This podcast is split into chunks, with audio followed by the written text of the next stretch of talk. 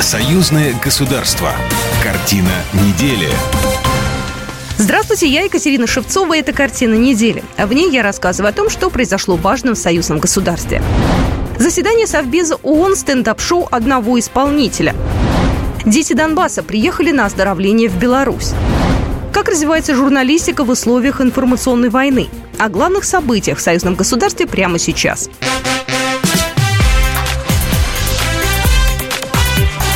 Главное за неделю.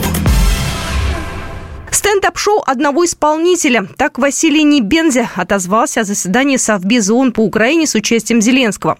Напомним, неделя высокого уровня Генеральной Ассамблеи ООН проходит в Нью-Йорке. 20 сентября состоялось одно из главных его событий. В начале заседания Совета Безопасности постоянный представитель России при ООН высказался против того, чтобы Владимир Зеленский выступал первым после генсека международной организации Антонио Гутерриша. Российский дипломат напомнил, что Украина даже не состоит в Совбезе.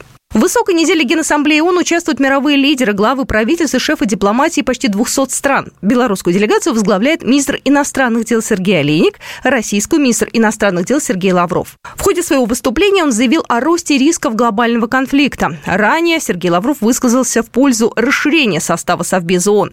По его словам, Совет необходимо ввести азиатские и африканские страны. Лавров подчеркнул, что Запад с энтузиазмом поощряет националистическую политику руководства в Киеве. При этом Россия неоднократно выражала готовность провести переговоры об урегулировании конфликта.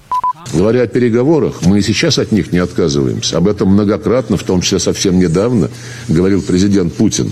И хотел бы напомнить уважаемому государственному секретарю, э, что президент Зеленский подписал декрет, запрещающий вести переговоры с правительством Путина.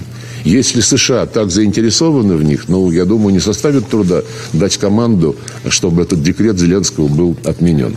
Министр иностранных дел Беларуси Сергей Олейник во время выступления на Совбезе он отметил, Беларусь с большой настороженностью наблюдает за ростом военных потенциалов и гонкой вооружений в соседних странах. Все инициативы Беларуси по уменьшению конфронтации, восстановлению доверия и укреплению региональной безопасности, которые мы предлагали в прошлые годы, остались без ответа. На это почему-то смотрели свысока. В результате в европейском регионе с новой силой полыхнул конфликт в Украине а весь мир получил тяжелые последствия в виде экономических, продовольственных и энергетических кризисов. Именно в Беларуси были подписаны Минские договоренности, положившие начало мирному процессу по Украине, а также меры по их выполнению, получившие одобрение Совбеза ООН. Олейник назвал полным абсурдом обвинение Минска в пособничестве агрессии в связи с конфликтом в Украине. В Минске полагают, что завершение украинского конфликта неизбежно, и произойдет оно за столом переговоров. Минск и Москва находятся на чеку из-за агрессивных действий Польши, которая вмешивается в чужие дела других стран. Для Беларуси это не самый комфортный сосед. Такое мнение высказал пресс-секретарь президента России Дмитрий Песков. Соседство с Польшей не самое комфортное для наших белорусских товарищей. Страна достаточно агрессивная, не гнушается подрывной деятельностью, вмешательством во внутренние дела. Но в данном случае наши белорусские друзья и союзники и мы на чеку на фоне этих потенциальных угроз, которые от Польши могут исходить, заявил представитель Кремля. Россия и Беларусь подписали в Минске дорожную карту по развитию станкостроения, передает Белта. В июле этого года на полях международной промышленной выставки «Инопром» в Екатеринбурге было подписано соглашение между правительствами Беларуси и России о сотрудничестве в области развития станкоинструментальной промышленности. В рамках соглашения разработана программа мероприятий по развитию сотрудничества между Министерством промышленности Беларуси и Министерством промышленности и торговли России. Результатом дорожной карты станет разработка научно-технической программы, которая позволит профинансировать из союзного бюджета научно-исследовательские опытно-конструкторские работы как по созданию новых изделий, так и компонентов для производства станков. Государственная Дума на этой неделе ратифицировала соглашение о материально-техническом и медицинском обеспечении войск ДКБ. Соглашение совершенствует правовое регулирование двух этих вопросов. Например, группировки войск ДКБ обеспечиваются вооружением, военной спецтехникой за счет собственных э, средств и межгосударственных программ. Документ предусматривает оказание взаимопомощи при обеспечении войск с последующей компенсацией. Отдельные статьи посвящены медицинскому обеспечению коллективных сил ОДКБ. Для оказания помощи раненым и больным солдатам используются медицинские подразделения, медицинские организации оборонных ведомств сторон. В Республике Беларусь глубоко обеспокоена эскалация обстановки в Южно-Кавказском регионе, сопровождающейся боевыми действиями. Об этом в начале недели заявили в Министерстве иностранных дел республики. Твердо исходим из того, что долговременное и устойчивое решение самых сложных конфликтов возможно исключительно политико-дипломатическими средствами. В этой связи настоятельно призываем все стороны незамедлительно предпринять действенные меры для прекращения огня и недопущения гибели людей. Для этого принципиально важно вернуться на путь рационального и аргументированного диалога в рамках существующих форматов, всем, чтобы не дать перечеркнуть сформированные ранее предпосылки для мирного урегулирования карабахской проблемы, говорится в сообщении белорусского ведомства. Белорусская сторона также предложила помощь в урегулировании конфликта, отметив, что готова во всех доступных форматах прилагать усилия по достижению мира и стабильности на Южном Кавказе. Первая группа детей Донбасса прибыла в Беларусь на оздоровление. В Минске гостей встречали студенты-волонтеры и активисты благотворительного фонда Алексея Талая, который организует отдых и реабилитацию по поручению президента и при поддержке госсекретаря Союзного государства. Это первая группа, и будут последующие, в том числе дети э, с инвалидностью, дети с ограниченными возможностями приедут на реабилитацию в наши самые передовые здравницы и реабилитационные центры. Сами дети пишут нам в телеграм-каналах слова благодарности, пишут о том, что они никогда не забудут поддержку белорусского братского народа. Поездка в Беларусь для ребят из Донбасса – это настоящий праздник, возможность побыть в мирной стране, поправить здоровье и обзавестись новыми друзьями. Все уже немножко надоело, вот эти вот обстрелы, вот это вот все. И хочется отдохнуть от этого всего, что-то, ну, отвлечься, пообщаться с людьми, вот, ну, как-то разрядить обстановку. В Сочи на этой неделе прошел 27-й форум современной журналистики «Вся Россия-2023». Участниками стали более тысячи сотрудников СМИ из всех субъектов России. Это самый большой журналистский форум в стране. Свое приветствие журналистам направил Владимир Путин, а зачитал его на открытии председатель Союза журналистов России Владимир Соловьев.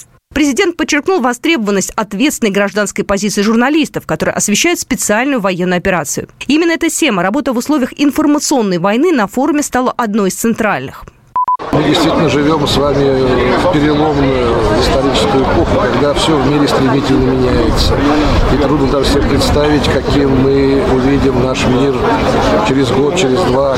Сложно, но, конечно, мы всегда надеемся на лучшее, а, на то, что у России все получится, в России с Белоруссией вместе все получится. И все наши проблемы мы сможем решить, я надеюсь. На форум приехали журналисты и блогеры из новых российских регионов, а также из зарубежных стран. Отдельно обсудили угрозы, давление, репрессии, которые ждут любого иностранного журналиста на Западе, если он осмелится высказать свою, отличную от западной точку зрения на происходящее на Украине. Эта дискуссия собрала вместе представителей СМИ России, Беларуси, Киргизии, Турции, Сербии и Черногории. Андрей Кривошеев, председатель правления Белорусского союза журналистов. За любой факт э, репрессий против белорусских и российских журналистов за рубежом должны нести в том числе материальную ответственность э, те государства, которые себе эти репрессии позволяют. Сейчас в России э, по разным данным заблокировано более 14 миллиардов евро активов государств. Э, стран ЕС, в первую очередь э, США и Польша. Вот проценты на этот огромный объем денег могли бы с, легко, с лихвой компенсировать и премии журналистам, и гранты на развитие новых медиаресурсов. Обсудили эксперты на форуме методы работы журналистов союзного государства в современных условиях. Среди идей – запустить ассоциацию региональной прессы, когда крупные медиахолдинги России и Беларуси заключают партнерские соглашения и обмениваются контентом. Николай Ефимович, представитель телерадиовещательной организации союзного государства. Мы находимся в состоянии, извините, информационной войны. Это не секрет, это уже норма современного э, существования журналистского сообщества. У нас появились военкоры. Раньше мы только э, читали и знали о том, как в годы войны работали фронтовые корреспонденты. Теперь они у нас тоже, и они на переднем крае. Но они одни не смогут вытянуть, не просто освещать, но и ставить вопросы, отвечать на них и двигаться дальше. Но если все, журналистское сообщество не будет в этом участвовать. А для того, чтобы оно участвовало, чтобы оно понимало, знало, необходимо подобное хотя бы раз в год собираться, сверять часы. В Минске открылся фестиваль искусств, на который приехали белорусы из разных уголков мира. Это участники из стран СНГ, Балтии, Европы, а также США. Музыканты, художники, скульпторы всего 250 человек. Фестиваль искусств рассказывает о традициях, языке, истории, культуре и достижениях Беларуси, поддерживает творческие проекты белорусов зарубежья, активизирует культурные связи с белорусской диаспорой.